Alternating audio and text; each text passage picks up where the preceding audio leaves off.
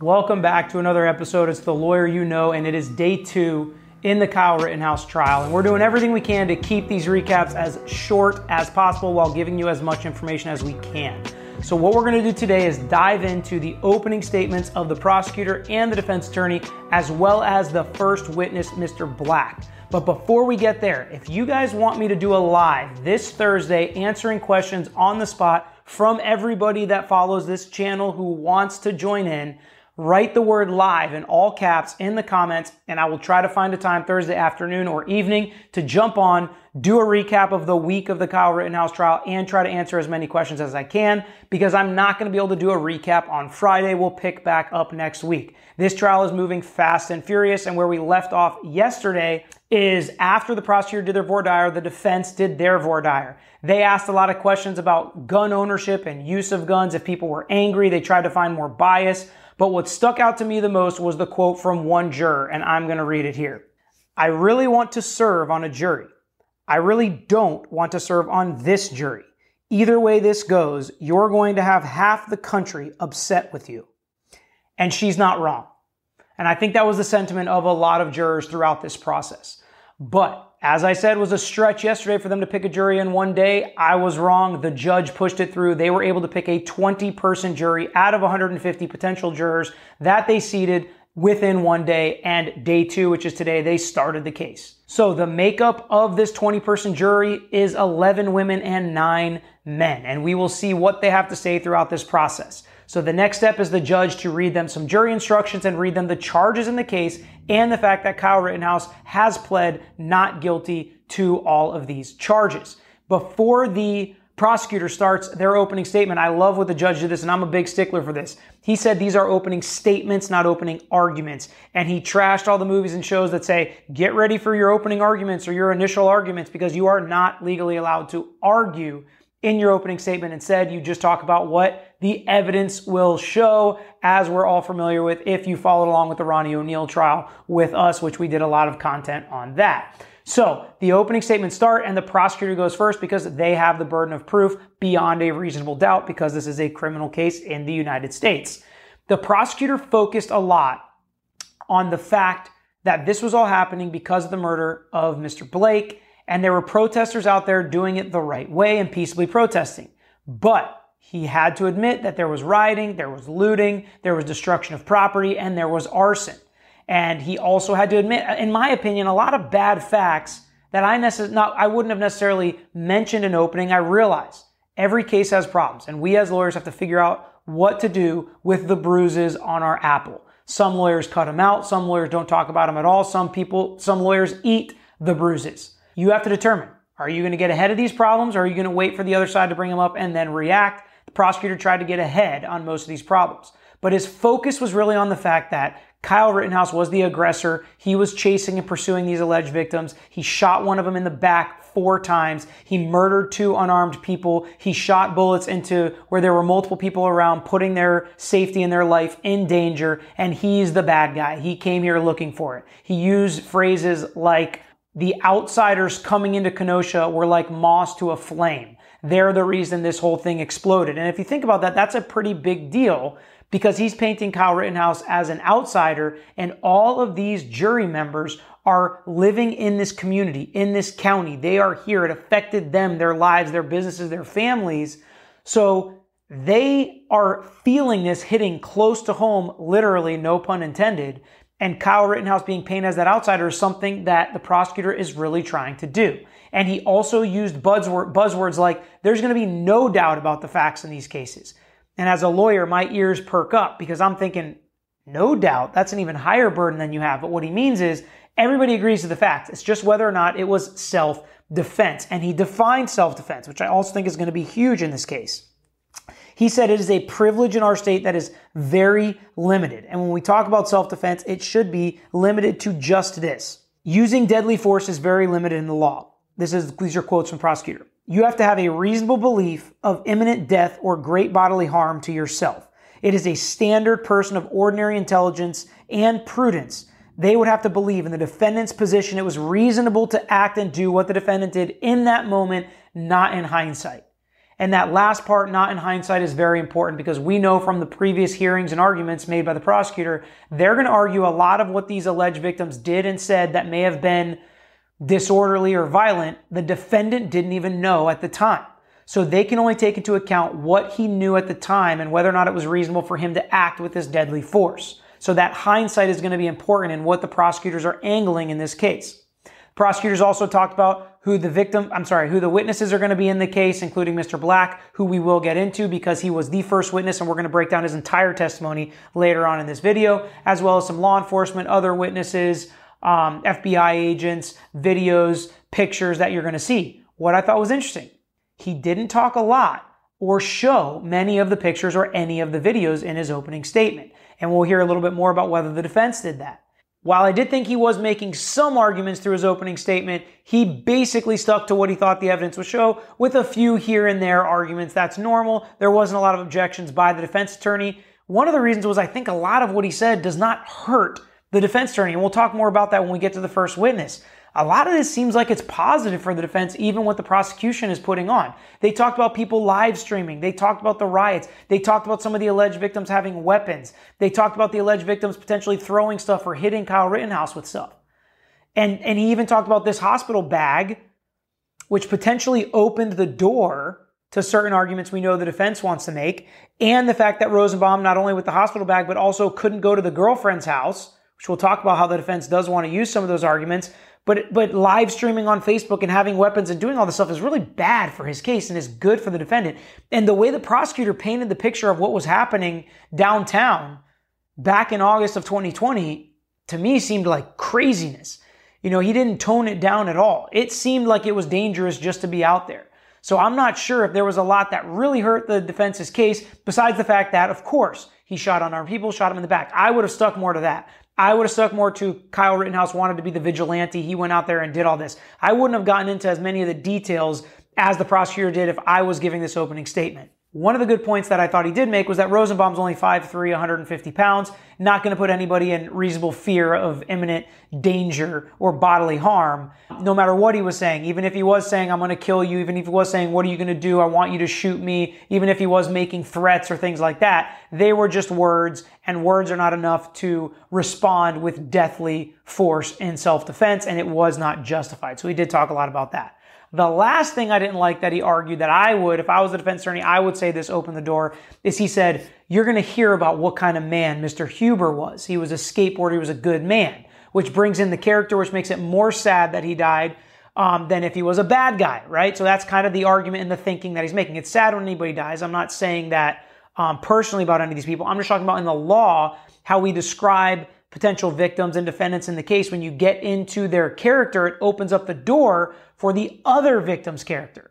And we know because we've followed some of the hearings and the arguments made about Mr. Rosenbaum and, and some of the other potential victims in this case that they don't seem like as good a guys when you get into their past criminal background and what they did prior bad acts. So we'll see if the defense opens that door to talk about some of the other alleged victims' character if the prosecution talks more about that. So once the prosecutor finished their opening statement, there was some argument made in front of the judge, which I thought was really cool to watch, and I was able to watch more of it. The defense argued they opened the door for them to be able to talk about Rosenbaum being at a mental hospital, not just a regular hospital, because he was having mental issues, potentially suicidal, and the reason he couldn't go back to his girlfriend's house, because the prosecutor was saying the only reason that Rosenbaum was downtown is because he couldn't go to his girlfriend's house. Well, the reality, according to the, the defense, is that there was a no contact order because of pending criminal charges against Rosenbaum at the time, and that's why he couldn't go to the girlfriend's house. The judge seemed to listen and might ma- allow them to make that argument in the future, but he said, You're not going to bring any of that in during opening statements. So for now, just kind of leave it alone and we'll discuss it depending on how it comes out in the evidence. So then the defense starts their opening statement, and I have to say, they did a ton of arguing and I would have objected a ton. The defense did not object much during the prosecutor's opening statement, and I think that may have made the prosecutor not want to object as much in their opening statement. Sometimes that happens in trial. There's an ebb and flow. If one side's objecting a ton, the other side starts objecting more, and vice versa. If there's not a lot of objections, sometimes you sink back in your seat a little bit more. I would have been standing up, pounding the table, objecting. Right before the defense started their opening statement, the prosecutor seemed to have an issue that the defense wanted to put on the pictures and the videos that would be exhibits in the case. And one of the horrible arguments the prosecutor made was, I didn't do it in my opening statement, judge.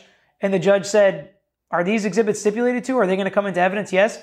Then they can absolutely, that's an age old um, thing that is allowed in trials that you're allowed to use these exhibits if they're stipulated to in opening statement. And the standard is definitely not what you did in your opening statement, but it is in fact what's allowable, and that is allowable. And the last ditch effort the prosecutor tried to make is judge. You wanted this to be brief and informative, and you wanted this to go quickly. And I don't think he's going to be able to go quickly. And the defense uh, defense attorney said, I won't take any more time than he did. So the judge said, sure, you can go into all this stuff, which is obvious. And the judge even mentioned, which I thought was interesting, that this is what always happens in civil cases. Criminal and civil have a lot of differences.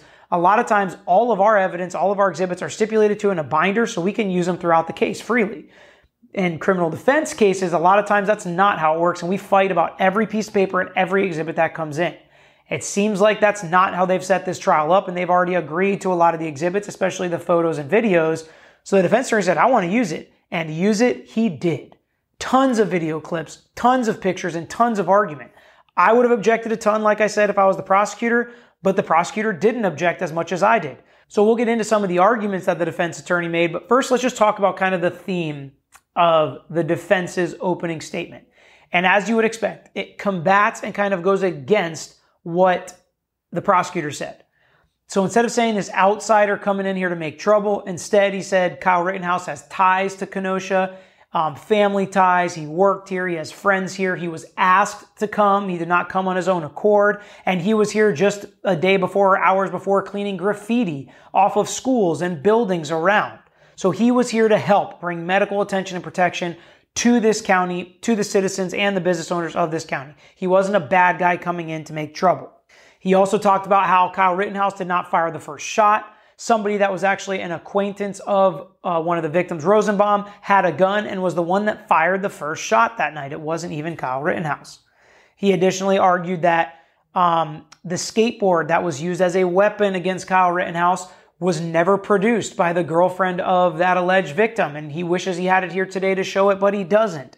Uh, he said that Kyle Rittenhouse admitted to law enforcement and went right up to law enforcement after and told his friends that he had to do it. It was self defense immediately after. So obviously, they talked a lot about self defense. What happened to him? He got kicked in the head with this black boot. Somebody had a gun and was pointing it to him. The prosecutor argued that Grosskreutz never pointed the gun at Kyle Rittenhouse, but the defense put up a picture that looked like he either was about to point it at him or was pointing it at him. So I think that may be important. I will do my best not to mix up all these victims' names and witnesses' names, but there's a lot of victims, a lot of witness, defendant, people in this case. It's not my case, so I'm going to do my best with all the names, but I may slip up once or twice and, and mess up a name. So I'll do my best. And so one of the arguments in particular that I would have stood up and objected to is when the defense attorney said that Rosenbaum tried to take Kyle's gun, and if he would have taken it, he probably would have made good on his threat to kill somebody and he would have shot and killed somebody. That's total pure argument and speculation and something there's no evidence for. State didn't object. I don't know why. The only time I can remember the state objecting is when they talked about the um, skateboard and how he said, you know, the girlfriend never produced it, and I want to show you how heavy the skateboard is and how much damage it can do you know, stuff like that. That's the only thing I can remember the state objecting to. So the defense goes through their version of the events. They talk a lot about self-defense. They show a lot of the videos and about how it happened so quickly, how all these shots were fired in 0.7 seconds and all of these kicks to the head and hits with the skateboard and things being thrown at him. And he shoots multiple people within five seconds. This happened. And they talked about other experts going to show how quick that happened, which I think is important. All of this was happening within split seconds. So that's the gist of the opening statement. We're going to get into more detail, I'm sure, as these videos are played and these witnesses are called. But let's first get to Dominic Black, which is a witness called by the state, which is unusual since this is one of Kyle Rittenhouse's former very good friends and the former boyfriend of Kyle Rittenhouse's sister, whom called himself one of Kyle Rittenhouse's brothers and purchased the gun for Kyle Rittenhouse. At least that's the state's story. So the state goes through his testimony about how they had a plan to go to the store and Kyle Rittenhouse wanted to buy this gun. But again, this witness for most of the time seemed like a defense witness because he said, Kyle gave me the money, but we had an agreement that I would buy the gun and it would stay at my house and I would keep the gun until he turned 18 because we knew it was illegal that he have the gun prior to him being 18. Kyle was there to help people. We went there to clean off my old school. He was getting medic supplies because he had some medical training because he was a lifeguard. He was CPR certified or whatever. No, he wasn't an EMT. He said good things about Kyle. Tons of good things about Kyle Rittenhouse, which I was shocked the state called him as a witness. I mean, I guess they had to call him to prove Kyle Rittenhouse had the gun and knew he shouldn't have had it under 17, but I would have tried to pare that down. Now, one of the things that was interesting is you would assume immunity. You would assume he's not going to get prosecuted for, in fact, giving a gun to a minor that ended up killing multiple people, but that's not the case. The prosecutor said, I am prosecuting you for those charges, aren't I? And I've promised you nothing. You have not been given immunity. Those are still open felony cases. And the witness said yes to all of those. So that added a lot to his credibility that he was saying, yeah, I'm here. I'm waiving my Fifth Amendment right. My lawyer's right there in the back of the courtroom. And I'm here just telling the truth. And the truth is we went there that night with guns, but we went there to help. Now, the good things for the prosecutor that came out on direct was that he said people were throwing rocks, they were throwing gas bombs, and I never felt like I was in um, imminent danger. There were lots of people screaming things and coming up close to us and screaming profanities. Now, he said I went on the roof so I would be safe and away from that. Kyle didn't, intimating that Kyle wanted to be in on the action. That's good for the prosecutors. And he said nothing anyone did made him think that it was worth shooting somebody, or that he saw and experienced, I should say. It wasn't worth shooting somebody. It didn't rise to that level. It wasn't quite that dangerous. So no matter how bad these circumstances and surroundings seemed at the time, it did not rise to that level. Now, he didn't experience exactly what Kyle did, so I think the defense can poke holes in that. But I think those are some good points for the prosecution that other people that were there for the same reason as Kyle with guns. They didn't shoot anybody. They didn't kill anybody. The only person that killed people that night was Kyle Rittenhouse. And I do think he did a good job of driving that point home. He also tried to, to say, though, that he didn't know Kyle was going to take the gun and he didn't give Kyle the gun. Kyle just kind of went and took the gun, which doesn't seem all that credible. He drove with him. They went and bought the slings together, which the defense attorney pointed out. I said, earlier that day, you went and bought the slings to carry the guns and you bought two at the store. Or Kyle Rittenhouse bought two at the store, one for you, one for him. So you guys knew you were going to take these guns down there. And he's trying to act like he didn't have anything to do with it. They blame a lot on their friend Nick Smith, who's the one that invited them out and was kind of acting like he was in charge and told them where to go and what to do. They had met with and talked to the owner of Car Source um, and kind of made a plan together. So all that kind of happened. But again, his testimony is that they were all there to help people and they were all there to do the right thing and they were all mad about the protesters and rioters and looters. So that does not help the prosecution a ton, in my opinion. You guys let me know what you think. Who do you think the first witness helped if you were able to see any of Dominic Black's testimony in this case? Some of the highlights of Cross, which was rather short from the defense attorneys, was that he knew he had the gun. They planned to take the guns together, as proven by the slings, like we already talked about. They were in the car together. They talked about it. The gun was at Mr. Black's house when Kyle Rittenhouse took it. And he said, You wanted Kyle Rittenhouse to have that gun, didn't you? And he said, No, I wouldn't say that. He goes, Well, you wanted a gun, right? He said, Yeah. He said, For protection, right? Because you knew it was dangerous there, right? Yeah. So Kyle Rittenhouse would want one for the same reason. And he never really agreed with the defense attorney, but it makes sense. If you knew everybody that was going with you and everybody that was there had these kinds of guns, not everybody, but a lot of people that were there, you knew Kyle Rittenhouse would. And again, I don't necessarily know why that helps the defense. Just because this kid, Mr. Black, knew that Kyle Rittenhouse had a gun or wanted him to have a gun, how does that help? How does that make it self defense? How does that make it justify that Kyle Rittenhouse shot people? So I don't really think that that cross was very effective or helpful besides to poke holes in the credibility of this witness. But this witness was pretty good for the defense. I think that's why the cross was so short and why there weren't a ton of objections throughout the testimony. I did hear a lot of improper impeachment. That's just kind of something I'm a stickler to. He would just kind of read statements that he said um, to law enforcement, and the way you're supposed to do that is, do you remember giving a statement? Do you remember saying this? And the witness gets to say yes or no. They get to review the statement before you just read it to a jury. But this defense attorney just kind of started reading his statements to the that he said prior to law enforcement, um, which were kind of showing some inconsistencies uh, in Mr. Black's testimonies. That was just you know a legal thing that happened, some improper impeachment, but not a big deal. Now, he did get into bias, and I was waiting for this because I thought there would be immunity of some sort for this guy, but there wasn't. But he did say, so no immunity, right? Okay. Your case was set to go to trial before this, wasn't it? Yeah. and you and the prosecutor and your attorney walked into this courtroom and asked if it could be pushed to after this trial. Isn't that right? And he said yes. And he intimates that, yeah, you want to come testify at this trial. Once, you know, whatever the result of this trial is, then you get your deal after. And there is a promise coming, even though one has not occurred yet. So I thought that was a good point by the defense attorney to point out the fact that a promise is still coming. The only reason they didn't make one yet is to not make him seem biased, but we all know he's biased and he's working with the prosecutor. That's what the defense attorney is trying to argue. It's not what I'm saying. That's what the defense attorney is trying to argue. And as I do these recaps, people get mad and say I sway too hard one way or the other. I'm just putting on my defense attorney's hat when he's a, a, a cross-examining a witness or doing his opening, and I put on my prosecutor hat when they're doing what they're doing, and just say kind of what I would do different or what I think worked or didn't work for the lawyers. On redirect, the prosecutor just drove home the fact that tear gas, rocks, whatever it was, none of it was enough to use deadly force, and Mr. Black agreed. So I think overall, Mr. Black was definitely better for the defense than the prosecution, and I thought the defense's use of the video and the pictures in the opening statement was more effective than the way the prosecutor did his opening statement. So, in case you can't tell, at this point, I think the defense is definitely ahead in this trial. And I think they are working towards creating the atmosphere and theme that they're trying to prove to show self defense and show the craziness.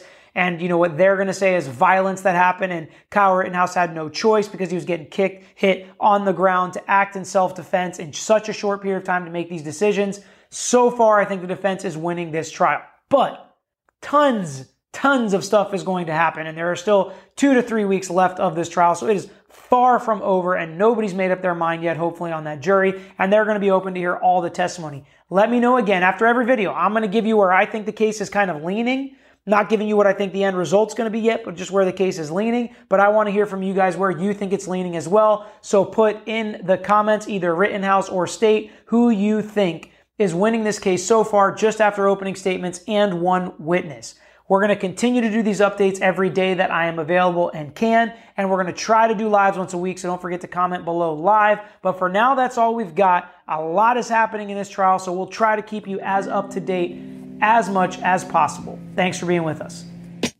Thanks for watching this episode of The Lawyer You Know. If you like this content, please share it with your friends. Make sure you subscribe to our page and like our videos. If you want some interaction, get in the comments and we'll be sure to get back to you. If you want to know any more information about our firm or this page, you can find out in the description or visit tragoslaw.com. We post multiple times throughout the week, so make sure you hit that bell so you can get the notification and not miss out on the next episode.